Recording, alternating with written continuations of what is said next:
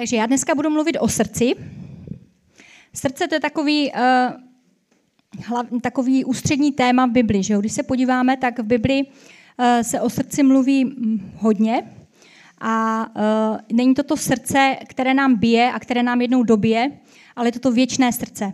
Každý člověk že jo, je trojediná bytost, jsme stvořeni k božímu obrazu a k boží podobě a tak jako Bůh je Otec, Syn a Duch Svatý, tak nás stvořil ke svému obrazu a ke své podobě, takže my jsme taky trojediná bytost a jsme duch, máme duši a žijeme v tomhle těle. A já se budu dneska věnovat té části, které se říká duch. Někdy v Bibli to, v Bibli to máte uh, nazvané taky vnitřní člověk, nebo uh, ten nejvnitřnější bytost. Takže uh, podíváme se uh, prvně do první Samuelovi, podíváme se, projdeme starým zákonem a pak se dostaneme do nového. Takže první Samuelova, 13. kapitola, uh, 10. až 14. verš. Takže než začnu číst, tak vám řeknu trošku o tom příběhu.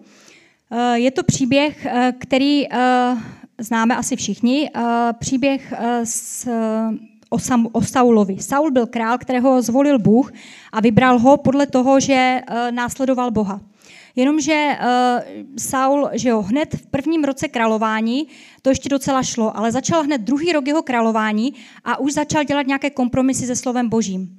Uh, už se tam začal projevovat nějaký charakter v jeho srdci, uh, něco, co prostě tam být nemělo.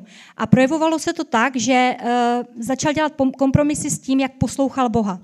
Že jo, Bůh má své slovo a vždycky měl své slovo. Ve starém zákoně dneska, máme, dneska to máme jednodušší, dneska každý z nás si můžeme otevřít Bibli a máme to jasně černý na bílým. To je jeho slovo a přesto nejde nic. Eh, ale ve starém zákoně víme, že eh, byl král a i král musel naslouchat člověku, kterého měl ve své blízkosti a to byl eh, tady v tomhle případě u Saula Samuel a to byl zároveň prorok a kněz v jednom. A to byl člověk, který slyšel boží hlas a který přinášel, byl takovým prostředníkem mezi Bohem a člověkem, mezi tím králem, který pak to přinesl a přednesl celému národu takže byl takovým prostředníkem mezi tím člověkem a mezi Bohem. A přinášel ty zprávy, které prostě Bůh mu řekl a teď už bylo na tom králi, jestli poslechne nebo neposlechne. A hned, jak říkám, v tom druhém uh, roce, začátkem toho druhého roku králování uh, krále Saula, uh, už začal dělat nějaké věci, které být neměly. A první věc, kterou udělal vůbec takový kompromis, bylo, když pelištěnci přišli do války s Izraelity, a e, teď e, on poslal svého syna Jonatana, rozdělili se na dva tábory a e, ti šli na jednu stranu, nakonec tu bitvu vyhráli, Bůh jim požehnal a bitva byla, bitva byla vyhrána. Takže co se stalo, bylo, že on vlastně vyhrál tu bitvu a byl z toho strašně šťastný a teď uh, pelištěnci byli ale hodně rozuření. A jak byli rozuření, tak postavili větší armádu, obrovskou armádu, mega armádu. Armádu, která měla tři tisíce vozů, to je vozy, to dneska si představíme pod pojmem, nebo je to vlastně v tom přirovnání jak tanky. Takže tři tisíce tanků, pěšáků bylo tolik, Bible, Bible píše, že to bylo, bylo jich tolik, že jich nebylo možno ani spočítat. Jako písku na, mořském, eh, na mořské pláži u moře. Takže prostě bylo jich hromada. A teď oni, když to viděli, ten Saul, tak uh, že jo, uh, samozřejmě pochyby začaly přicházet a začal se toho bát. A říkal si, jako tady, mm, tady, tady bude něco špatně. My jich máme, my jich máme v porovnání s něma prostě úplně malinko těch vojáků. Takže se začal modlit Bohu, uh, což byl dobrý krok. A Bůh mu řekl, aby počkal na Samuele, že do týdne tam přijde prorok Samuel a řekne mu, co se bude dít. Eh, takže on že ho, počítal ty dny a teď najednou viděl, jak těm vojákům se ztrácí odvaha. A najednou začali prchat. A najednou někteří se schovávali do křoví, jiní utekli do jeskyně a prostě začali se takhle schovávat různě, všude možně, takže tomu moc nepřidalo, tomu Saulovi. A teď, eh, že jo, co měl dělat? Měl dělat to, že měl čekat opravdu na hospodina, co Bůh řekne. Jenomže už byl sedmý den, ale bylo teprve ráno. A on řekl, eh, no, Sice má obětovat Samuel uh, oběť za tuhle válku, za tuhle bitvu, ale Samuel není nikde, doneste mi ty nejlepší uh, zvířata, ten nejlepší dobytek a já udělám tu oběť. Takže donesli mu to, uh, on udělal tu oběť a jakmile přišla ta zápalná oběť, tak Samuel se objevil. Takže kdyby počkal, bylo to za 5.12. ale objevil se, protože Bůh nikdy nelže. A Bůh k němu promluvil a řekl mu přesné informace. A takhle je to hodněkrát i v našich životech, že jo? Mnohokrát eh, Bůh nám něco řekne a může to být za 5.12. Ale protože to je až za 5.12, my už za 10.12 prostě už posedáváme, už jsme nervózní, už si říkáme, tohle nemůže dopadnout dobře a začneme si dělat svoje vlastní že jo, cesty k tomu, jak uh, získat uh, to požehnání nebo jak získat to vítězství a tu odpověď do mého vlastního života. Takže tohle přesně udělal Sam, uh, Saul. A přečteme si, co mu na to řekl Samuel, když ho viděl. 10. a 14. verš. Tady se píše. Sotva skončilo, skončil obětování zápalné oběti, přišel Samuel. Saul mu vyšel vstříc a pozdravil ho. Samuel se ho otázal, co jsi to udělal? Saul odvětil, když jsem viděl, že se lid ode mne rozprchává, neboť ty z určenému dni nepřišel a že se pelištěnci schromáždili v Mikmásu, řekl jsem si, pelištěnci teď sejdou proti mně do Gilgálu a já jsem si nenaklonil hospodina. A tak jsem se opovážil zápalnou oběť obětovat sám. Samuel na to Saulovi řekl, počínal jsi jako pomatenec, nedbal si příkazu, který ti dal hospodin, tvůj Bůh. Tak by byl hospodin upevnil tvé království nad Izraelem na věky. Teď však tvé království neobstojí. Hospodin si vyhledal muže podle svého srdce. Jemu hospodin přikáže, aby byl vévodou nad jeho lidem, protože ty si nedbal toho, co ti hospodin přikázal. Takže už tady mu naznačuje a ukazuje, že tím, že neuposlechl, že udělal takovouhle hrubou chybu, že jo, nám by se to mohlo zdát eh, docela, docela hodně přísné, že? Jedna chyba a už prostě nebudeš tady vévodou, nebudeš tady králem a už tady uh, mám v srdci někoho jiného, že? Takže zdálo by se nám to hodně, hodně, hodně tvrdé. Ale když se podíváme na jeho charakter, na Saulu charakter dál, tak vidíme, proč to Bůh takhle řekl, protože viděl do jeho srdce. Bůh říká, že, že on říká především střež a chraň své srdce, neboť z něho vychází život. To je to, co si musíme nejvíc každý z nás hlídat. Eh, není to to, co děláme, ale proč to děláme, jak to děláme, s jakým postojem to děláme. A tohle všechno viděl eh, právě u Saula. A Saul byl ten, který potřeboval eh, uznání, potřeboval poctít od, od lidí, potřeboval tu úctu od lidí. Tohle byla ta jeho největší slabina. To vidíme potom hned v příběhu dál, kdy e, přichází proti Amálekovcům a Bůh zase obrovská, obrovský rozdíl e, v poměru vojáků, ale přes Samuela Bůh mu říká, tahle bitva je vyhrána, tuhle zvítězíš. Ale nesmíte vzít nic v té zemi. Zabijete všechno, pobijete všechno, všechno pobijete klaté, to znamená, nezanecháte nic živého, ani batolata, nic. Nezanecháte nikoho tam živého a pobijete eh, všechny a nesmíte se dotknout vůbec kořisti. To znamená, i když jsou bohatý národ, vůbec nevezmete žádný dobytek a nic. Co udělal eh, Saul? Eh, hned na to vlastně Samuel ho tady varuje a hned na to přichází další bitva s, Amá, s Amálekovci a co udělá? Vezme krále, toho jediného nechá naživu. Všechny ostatní pobije, tak jak mu hospodin řekl, ale krále nechá naživu, vezme ho do svého paláce, a vezme ty nejlepší kusy z dobytka a ty obětuje a ještě dá vlastně těm uh, svým vojákům. Proč to udělal? My bychom si zase řekli, že jo, z toho postoje, no tak měl dobré srdce, že? Chtěl to udělat, ušetřil ho. Kdyby měl tak dobré srdce, tak by ušetřil Batolata, určitě ne krále. Udělal to kvůli tomu, že uh, ten král, uh, tohle v, té, v, té, v těch dobách, když byla nějaká bitva, nějaká válka a někdo si přivedl krále do paláce, krále toho národu, který, ho, kterého, který pobil, tak uh, to bylo, jak kdyby si dones, dovezli do paláce trofej. To bylo prostě, uh, teď, teď všichni uvidí, jaký obrovský národ, celý ten národ tady tohohle krále já jsem pobil. A pokaždé, když šel kolem něho, tak prostě viděl uh, ve svých očích a ve své hlavě, co všechno velikého udělal. Takže to akorát krmilo to jeho ego a krmilo to tu jeho píchu. A potom vlastně, co udělal, vzal ten brav a skot, jenom ten nejlepší, ten nejhorší ten pozabíjel, že?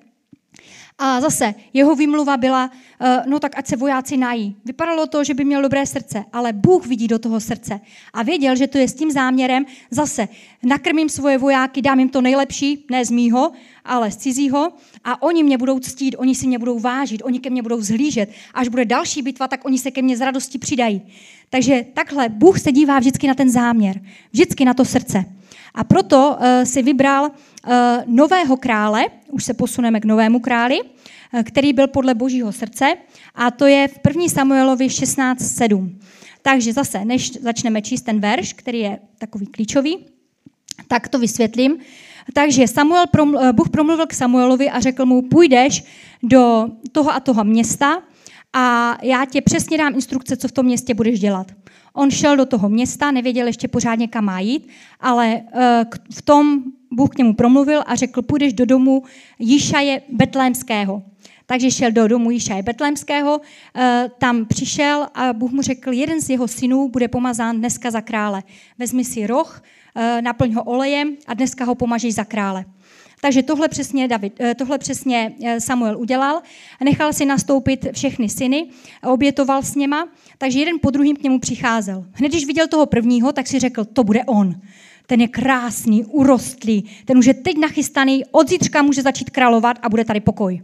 Takže takhle to viděl on. Ale zase Bůh mu řekl, ne, to není on. Takhle si nechával všech sedm synů nastoupit. Bůh mu řekl, ani jeden. Teď si říká, Jíšej, tohle jsou všichni synové, ještě máš nějakýho, ne? On říká, jo, tam vzadu, na paloučku, tam e, pase David, ale to ještě malý kluk. E, no tak ho doveď.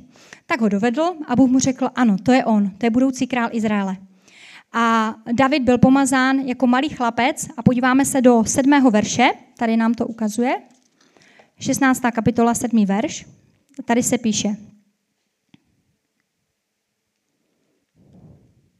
Hospodin však Samuelovi řekl, nehleď na jeho vzhled a na jeho vysokou postavu, neboť já jsem ho zamítl, to řekl o tom prvním. Nejde o to, na se dívá člověk. Člověk se dívá na to, co má před očima. Hospodin však hledí na srdce. Jinde Bůh říká, že Bůh obzírá celou zemi a hledá ty, jejich srdce je zcela při něm. Takže zase Bůh viděl Davida, viděl jeho srdce. Viděl to, že David, i když byl na tom palouku, i když tam pásl ty ovce, za každého počasí byl vděčný Bohu. Nikdy si nestěžoval pršelo, musel být promáčený až na kost, musel v tom bahně zvedat ty špinavé ovečky, které prostě víme, že jo, jak vypadá ovečka, eh, ta, ta vlna musela být celá špinavá prostě od toho bahna, eh, ale on ji vzal do náruče, přidali ke svému stádu a jeho jediný cíl byl, aby naplnil to, co mu otec řekl ráno, aby přivedl všechny ovečky zpátky do toho ovčince eh, pěkně v pořádku. A dělal to s vděčností a dělal to každý den. Když bylo horko, tak si představme, že jo, v Izraeli horko, tak to prostě jsou pařáky. Někdy se ta ovečka zatoulala někde, kde prostě nebyl žádný stín, nebylo tam nějaký stromy, eh, kde by se mohl schovat.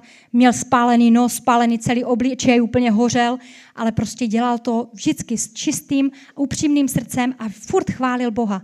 Když se podíváme, David napsal dvě třetiny žálmu, prostě neustále chválil a uctíval Boha. Když člověk chválí a uctívá Boha, tam mu nedává pak příležitost k tomu, aby měl nějakou stížnost, aby měl nějaké, nějaké bolesti, nějaké trápení, protože ta chvála, ta to úplně prostě všechno vytlačí ven. Ta chvála, když naplní naše srdce, tak budeme jako David, který prostě byl vděčný a děkoval Bohu a byl rád prostě, že je s Bohem. A bylo mu jedno, co dělá, kde dělá, jak dělá, dělal to z čistého srdce a proto Bůh si ho vyvolil a proto byl výborný a zbožný král Izraele takovou dobu až vlastně do své smrti.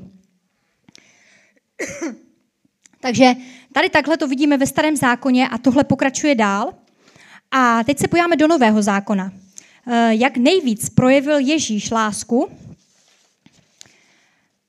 a jak vidíme, jaké bylo jeho srdce. Víme, že Ježíš chodíval, modlil se za nemocné eh, a prostě Bible říká, že byl pohnut soucitem, byl pohnut slitováním a lidé byli uzdraveni. Nebylo to kvůli tomu, že ta moc boží eh, prostě byla na něm, protože kdyby to bylo jenom kvůli tomu, tak každý z nás máme tu stejnou moc boží na nás dneska, skrze Ducha Svatého. Ale bylo to to slitování, které měl s lidma, tu lásku obrovskou, která přinesla vždycky ten zázrak a tu moc boží projevenou v životech lidí. A podíváme se do Jana 13, 1 až 18. Tady to máme. Tady se píše, před velikonočními svátky už Ježíš věděl, že přišla jeho chvíle, aby odešel z tohohle světa k otci. Miloval své druhy na tomhle světě, milovali až do konce. Ještě před večeří ďábel vnuknul do srdce Jidáše, syna Iskariotského, že ho má zradit. Ježíš vědě, vědom si toho, že mu otec dal všechno do rukou a že vyšel od Boha a jde k Bohu, vstal od večeře, odložil plášť, opásal se ručníkem. Nalil vodu do umyvadla a začal učedníkům umývat nohy a utírat je ručníkem, jinž byl přepásán. Když přistoupil k Šimonu Petrovi, ten mu řekl, pane, ty mi chceš mít nohy?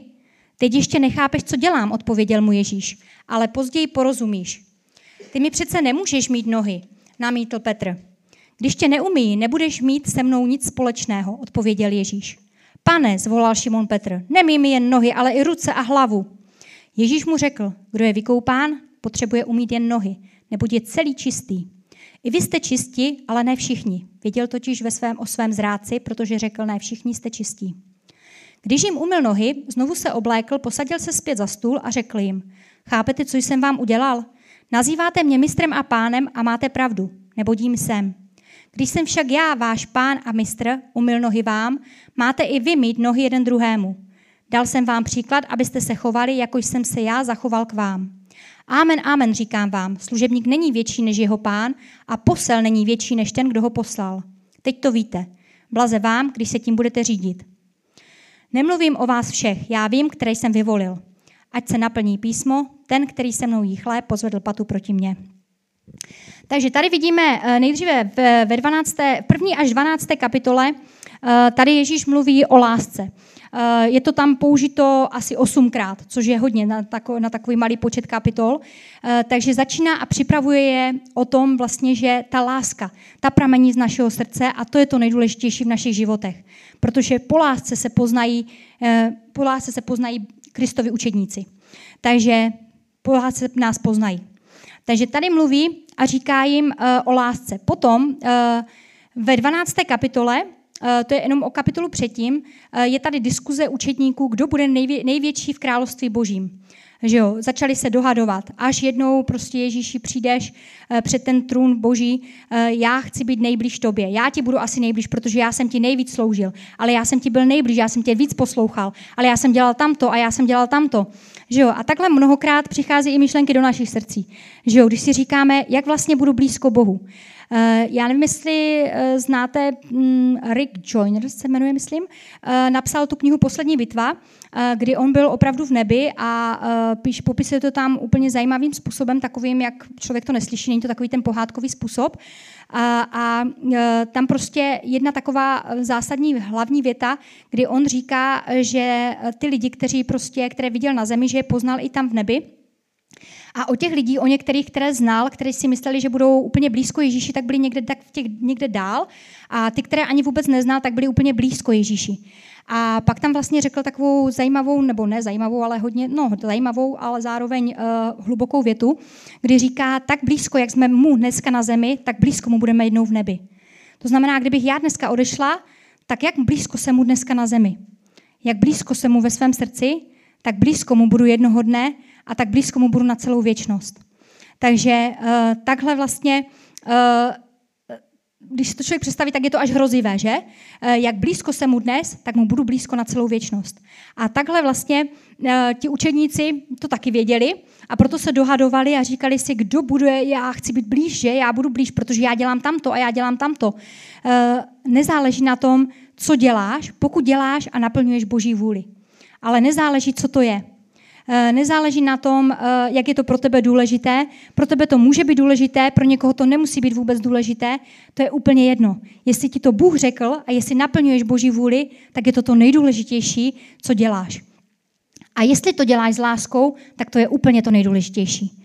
Eh, já vždycky říkám takový příklad, který jsem si představovala už když jsem byla hm, za začátku spasená, když jsem četla to ten verš uh, o tom, že ty skutky, které nebyly udělány v lásce, ty budou spáleny, ty zhoří. Uh, tak já jsem si to vždycky představovala tak, jak v cirkuse. Když máte v cirkuse uh, ten takový to poslední číslo, takový to vyvrcholení, kdy přichází ta lvice a teď tam dají takový kruh, který prostě je celý zapálený a teď ta lvice musí úplně tou rychlostí proletět a když proletí úplně to rychlosti, vždycky proletí rychlosti, tak prostě ani ten kožíšek není zasažený, i když je to hodně úzké a je to těsně na ní, tak ten kožíšek není vůbec zasažený tím ohněm, není spálený, ani jiskřička se neobjeví na, to, na té srsti, eh, na té srsti té lvice.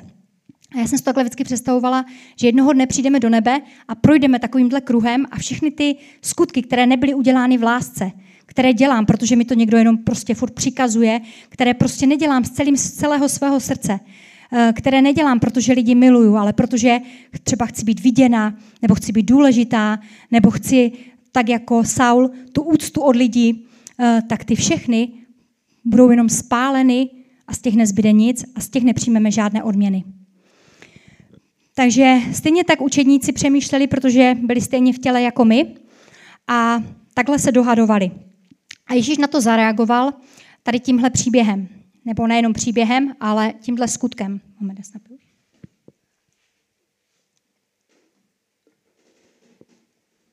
A to bylo to, že začal učedníkům umývat nohy. Eh, tohle je úplně to největší ponížení, co můžete ostatním udělat. Prostě začít umývat nohy. A kor v Izraeli. Eh, neřeknu někomu svýmu blízkému třeba. To ještě jako jakž takž. Jo? Ale prostě v Izraeli, představte si to, vlhkost, horko, chodili jenom v sandálech, takže museli mít nohy špinavé, zapocené, eh, prostě nebylo, nebyl to určitě ani hezký pohled na tož uh, přijít blíž k těm nohám. Ježíš neměl nasazenou roušku, dělal to prostě s láskou a umýval jim nohy. Eh, my, já jsem tady tohle zažila jednou, když eh, jsme byli eh, nominováni do té funkce pastorů, tak nám tenkrát služebníci, vlastně misionáři, co tady byli, tak nám taky umývali nohy. A to je úplně, to prostě, to je pocit, to, to, si nedo, to, to prostě se nedá ani vyjádřit. To prostě já jsem úplně brečela, úplně, člověk je úplně ponížený za ně. Jo, úplně cítí to ponížení prostě a úplně si říká jenom ne, prostě nedělej to, ne, tohle ne. Jo? Takže eh, tohle to prostě Ježíš udělal, aby jim ukázal to svoje srdce. Aby jim dal ten příklad, aby jim ukázal, že jestli to dokáže dělat on, tak to dokážeme dělat i my. Tak dokážeme prostě se dostat pod úroveň člověka k tomu, abychom jim mohli sloužit. Abychom jim sloužili s tou láskou. Protože jenom tehdy, jestli se, nedoká, jestli se dokážu stotožnit, anebo dokonce ponížit pod úroveň člověka, pak jim dokážu sloužit s opravdovou láskou. A tohle on udělal. Hodněkrát lidé se dokážou přetvařovat, můžou být sladcí jak med, ale jenom Bůh vidí to srdce. Že my máme v práci jednu, jednu kolegyni a ta je prostě úplně sladká, úplně prostě, to byste si řekli, že to je anděl z nebe přišel. Jo, úplně prostě sladká i na ty klienty, i na nás, na ostatní, prostě hodňonká a tak. Nedávno se zjistilo, že krade. Krade. Peníze. jo, takže prostě nikdy nevíte, nikdy nevíte a člověk se může přetvařovat, člověk může být úplně prostě ten nejkrásnější, ale to srdce, záleží na tom srdci. Co dělám? Takže ta služba v lásce, to je to nejdůležitější. Bůh říká, jestliže se pokoříme, tak Bůh nás povýší. A jak můžu sloužit v lásce, jak můžu získat tu lásku? Lásku získám jedině z toho vztahu s Bohem. Jinak ji nezískám. Protože my v té přirozené lásce nejsme dobří, nikdo z nás. Z té přirozené lásky nejsme schopni odpouštět, nejsme schopni uh, mnohokrát prostě dávat, když ostatní jenom berou. Uh, z té přirozené lásky nejsme schopni. Ale je to ta boží láska, ta bezpodmínečná láska, která nás uschopňuje k tomu, že dokážeme dělat ty věci tak, jako dělal Ježíš. A já ji získám jedině z toho vztahu s Bohem. Když s ním trávím čas, jinak ji nezískám. Když čtu jeho slovo, to je to, co mě naplňuje, jeho slovo a jeho duch. A pak můžu, dokážu poslechnout to slovo Boží. Když ho čtu a vidím tam věci, tak najednou prostě, že jo, ta poslušnost uh, prostě přichází sama, protože to srdce moje je tak nabalené tou láskou k Bohu, že nemůžu jinak. Takže když říká, uh, nezesmilníš, tak nezesmilním. Jestli říká, nezanedbávej společná schromáždění, tak ho nebudu zanedbávat. Jestli říká, nevrhejte se do sporu, nepomlouvejte své bratry a sestry, pak to nebudu dělat. Proč? Není to z mé přirozené, že bych si v hlavě řekla, teď to nemůžu dělat. Je to z té přirozenosti Boží, která je v nás. A tohle získám, jak říkám a opakuju znovu, jedině z toho vztahu s Bohem. Jedině z té pokory, eh, kterou Bůh mi dal. Bůh říká, pokořte se a já vás povýším. Pokora je tak, jako kdyby jsme vzali letadlo. Když letadlo přistává, tak potřebuje tu přistávací plochu eh, k tomu, aby mohlo přistát. A pokora v našem srdci je ta přistávací plocha pro Ducha Svatého k tomu, aby mohl jednat v našich životech, aby ta moc Boží a láska Boží mohla být projevena v našich životech. Zajímavá věc další je ta, že Ježíš dokonce mil těm učedníkům nohy v té horní místnosti, v té stejné místnosti, kde byl pak vylit později Duch Svatý a kde vlastně uh, bylo to první uh, naplnění v jazycích, kdy začali učedníci mluvit jazyky a tři tisíce lidí bylo skrze tenhle zážitek obráceno. Takže tohle bylo v té stejné místnosti. Ta pokora boží, to je ta přistávací plocha. A poslední věc, na kterou se podíváme, uh, ještě řeknu tady tohle, to je taky ještě je to, to předtím a podíváme se na, jedno, na jeden příběh jenom. Uh, v roku 1724 uh, eh, byl vylit duch boží. Z toho vyšli takzvaní moravští bratři. O tom jste určitě slyšeli. Takže bylo to tady na Moravě. Takže byli to lidé, kteří, kteří prošli obrovským probuzením, takovým, že přinesli to slovo Boží do celého světa. Ovlivnili celý svět. Uh, Anglii, všechny možné prostě země uh, přišli tady z tohohle probuzení, které začalo tady u nás na Moravě roku 1724. Uh, jak se to stalo? Úplně zázračným způsobem. Proč? Protože ta církev, která tam byla v té době, ti lidé spolu nemohli vystát. Oni by takhle spolu vůbec nemohli sedět na tom schromáždění. Oni se furt hádali, eh, každý měl úplně jinou představu křesťanství, takže furt se dohadovali, furt eh, prostě na sebe něco měli, eh, pomlouvali se a nedokázali se smířit. Nemohli se dokonce vystát. Takže pastorova činnost a práce tam byla ta, že chodil po těch lidech a dával jaksi dokupy. Tohle to on dělal. Chodil po těch lidech a prostě snažil se je nějakým způsobem usmířovat aby si odpustili navzájem. A vypadalo to nemožně, jo? Ale jednou se stalo to, že přišli takhle do té církve a stal se ten největší zázrak. Najednou ti lidé si řekli, my jsme sourozenci v Kristu, budeme uctívat Boha. Nebudeme se hádat, nebudeme se pomlouvat, ale jdeme, přijmeme večeři páně a jdeme uctívat Boha. Začali uctívat Boha v jednotě, duch boží byl vylit a z tohohle vzešli moravští bratři ten, ten, tu noc byl vylý duch boží tak mocně, že prostě ti lidé byli absolutně proměněni a vůbec se nebáli pro následování, které bylo v té době obrovské, eh, kdy vlastně eh, zabíjeli lidi pro, protože byli věřící, takže byli, byli popravováni a byli různými způsoby mučeni. Oni normálně chodili evangelizovat a vzali si sebou už rakev. S tím, že jestli na té misijní cestě umřou, tak ať je strčí do té rakve. Takže jim to bylo úplně jedno. Oni byli tak zapálení a tak nadšení, že prostě jim to bylo jedno. Takže tady z tohohle takhle to vzešlo. Ale museli proměnit svoje srdce, ten postoj svého srdce. Nebudeme se tady s nikým dohadovat, jdem uctívat Boha. Chvála je to, co naplňuje člověka a co vytlačí všechny ty oso- ostatní negativa, které prostě tam chcou vtlačit do našeho srdce. A e, podíváme se na příběh, který se stal. Mm, je to pravdivý příběh. E, byl jeden člověk, který se jmenoval Gary Norch. Byl to lékař, e, který měl hodně spoustu známých a s tím, jak dělal tu svoji medicínskou praxi, tak i spoustu peněz a byl věřící. A jeho cíl byl ten, Eh, že eh, schromažďoval eh, peníze k tomu, aby nakupoval zásoby různé lékařské a různé vybavení a posílal to do celého světa, do těch chudších nějakých zemí, do těch nemocnic. A jeden z domovů, který si vybral, byl domov matky Terezy v Indii a posílal tam tady tyhle všechny věci. A protože tam to se stala taková už jeho pak největší investice, tak si řekl prostě, že jo, z té, z té své služby, kterou měl, si řekl, já ovlivním tady tenhle ten domov. Prostě je, tady ten domov uh, se přejmenuje. Bude to uh, domov prostě, kde bude obrovská pomoc z mé strany. Takže uh, ten domov matky Terezy ten byl, já nevím, jestli jste někdo o tom slyšeli, to byl domov prostě pro ty úplně nejchudší, nej, nejvíc nemocné lidi. buď, to byli, buď tam byli lidé, kteří se tam dostali, protože jejich rodiny neměly peníze, aby se nějakým způsobem o ně postarali, takže je tam dali. A nebo to byli lidé, kteří eh, neměli už nikoho. Všichni umřeli už třeba v té rodině a neměli nikoho, takže se dali do toho domova, aby se tam o ně postarali.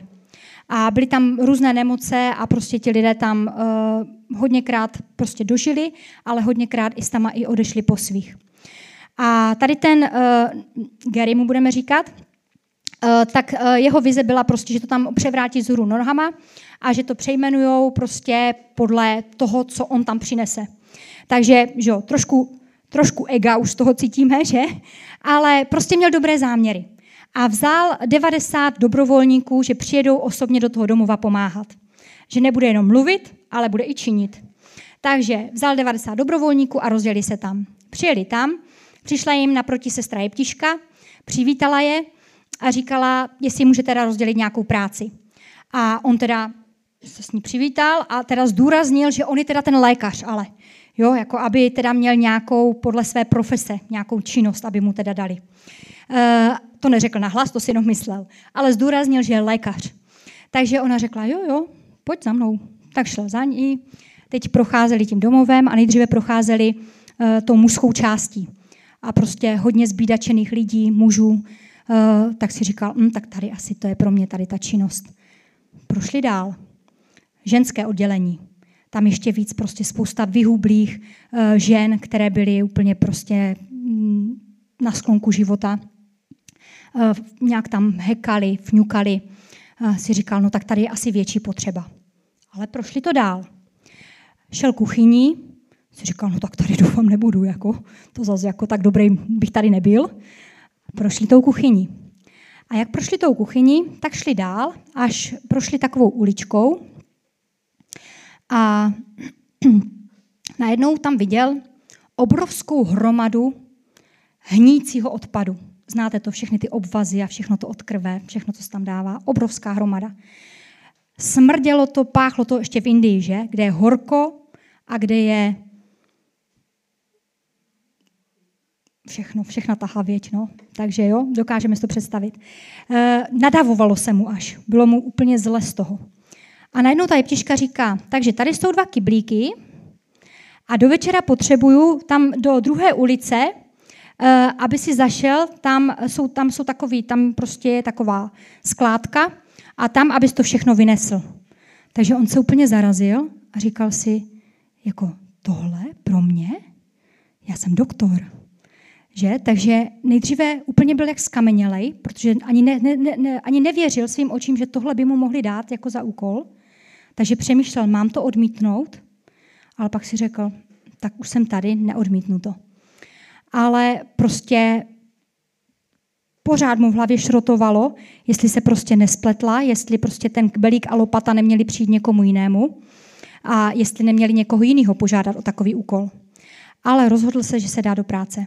Takže dal se do práce, večer skončil, byl úplně spocený, smradlavý. Eh, přišel eh, přišel k té jeptišce, zase procházel tou kuchyní, eh, procházel tím mužským, tím ženským oddělením mužským v té kuchyni si říkal, no už tady by to pro mě bylo lepší. Prošel dál, přišel až na konec eh, a přišel tam, kde vlastně byl, ten, už čekal ten zbytek těch lidí a byla tam ta jeptiška. A teď dával ty kyblíky, té jeptišce tam mu poděkovala a eh, jak se s ní loučil, tak najednou uviděl eh, na té stěně takový malý nápis. A byl to nápis od matky Terezy. A bylo tam napsané, nemůžeme udělat nic obrovského, jen malé věci s obrovskou láskou. Ještě jednou to přečtu. Nemůžeme udělat nic obrovského, jen malé věci s obrovskou láskou. A v tu chvíli mu roztálo srdce, protože si uvědomil, že nic pro Boha není malého. I maličkosti, které prostě děláme a děláme je s láskou, tak za ty bude úplně stejná odměna u Boha, jako za něco, co je úplně viditelné. To znamená, jestli tady každý týden v církvi eh, chodíš a mm, sprejuješ a uklízíš záchod k tomu, aby se tady cítili ostatní líp, uh, tak budeš mít stejnou odměnu a děláš to v lásce pro lidi jako službu, tak budeš mít stejnou odměnu jako ten kazatel, který třeba jezdí do Afriky každý dva měsíce a na jeho službě je spaseno půl milionu lidí. Úplně stejná odměna. Protože jestli to děláš s láskou, tak jako ten druhý člověk, tak na tomhle Bohu záleží. Takže pro Boha není žádná služba malá. A my bychom měli zjistit a objevit, jakou službu Bůh mi dal. A jestli nemám objevenou službu, kterou Bůh mi dal, pak můžu dělat věci, které jsou jenom potřeba. Protože tohle nebylo jeho povolání, toho Garyho, aby tam sbíral odpadky. On byl jako lékař. Ale protože to udělal, protože byl věrný v tom malém, tak Bůh ho začal povyšovat. A nakonec se stal blízkým přítelem matky Terezy, tady ten člověk, a začal tam vozit spoustu dobrovolníků eh, a jeho služba se úplně změnila. A nejenom jeho služba, ale všichni ti lidé, co přijeli do toho domova, vždycky byli změněni. Takže eh, pro Boha je jedno, eh, jaký máš titul, kolik toho znáš, jestli máš biblickou školu, to je úplně jedno. Já potřebuji sloužit. Sloužit s tou láskou Boží, kterou Bůh mi dal do mého srdce. A pak se úplně může změnit všechno. A to je ta láska, kterou Bůh nám dává, kterou nám dal, ne aby jsme si ji nechali, ale aby jsme ji dávali dál, aby jsme ji rozdávali. A to v té službě, jak v místní církvi, tak v mém životě osobním lidí kolem mě, kteří jsou okolo. Takže jestli máš službu, jenom ji dělej věrně a dělej s tou láskou.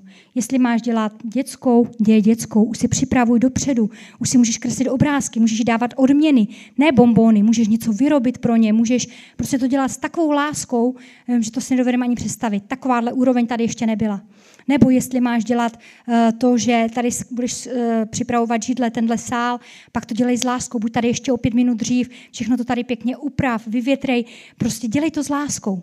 A Bůh tě povýší, v ustanovený čas tě povýší, ale nejenom to, ty budeš sklízet na celou věčnost ty odměny, protože to budou ty skutky, které byly udělány v lásce, které nebudou spáleny. Takže jenom chci, aby jsme tohle dělali a jestli nemá žádnou službu, tak se modli a nebo dělej jenom věci, které jsou potřeba. Je spousta věcí, které jsou potřeba. A ty dělej a začni s tím. A Bůh ti začne ukazovat další věci.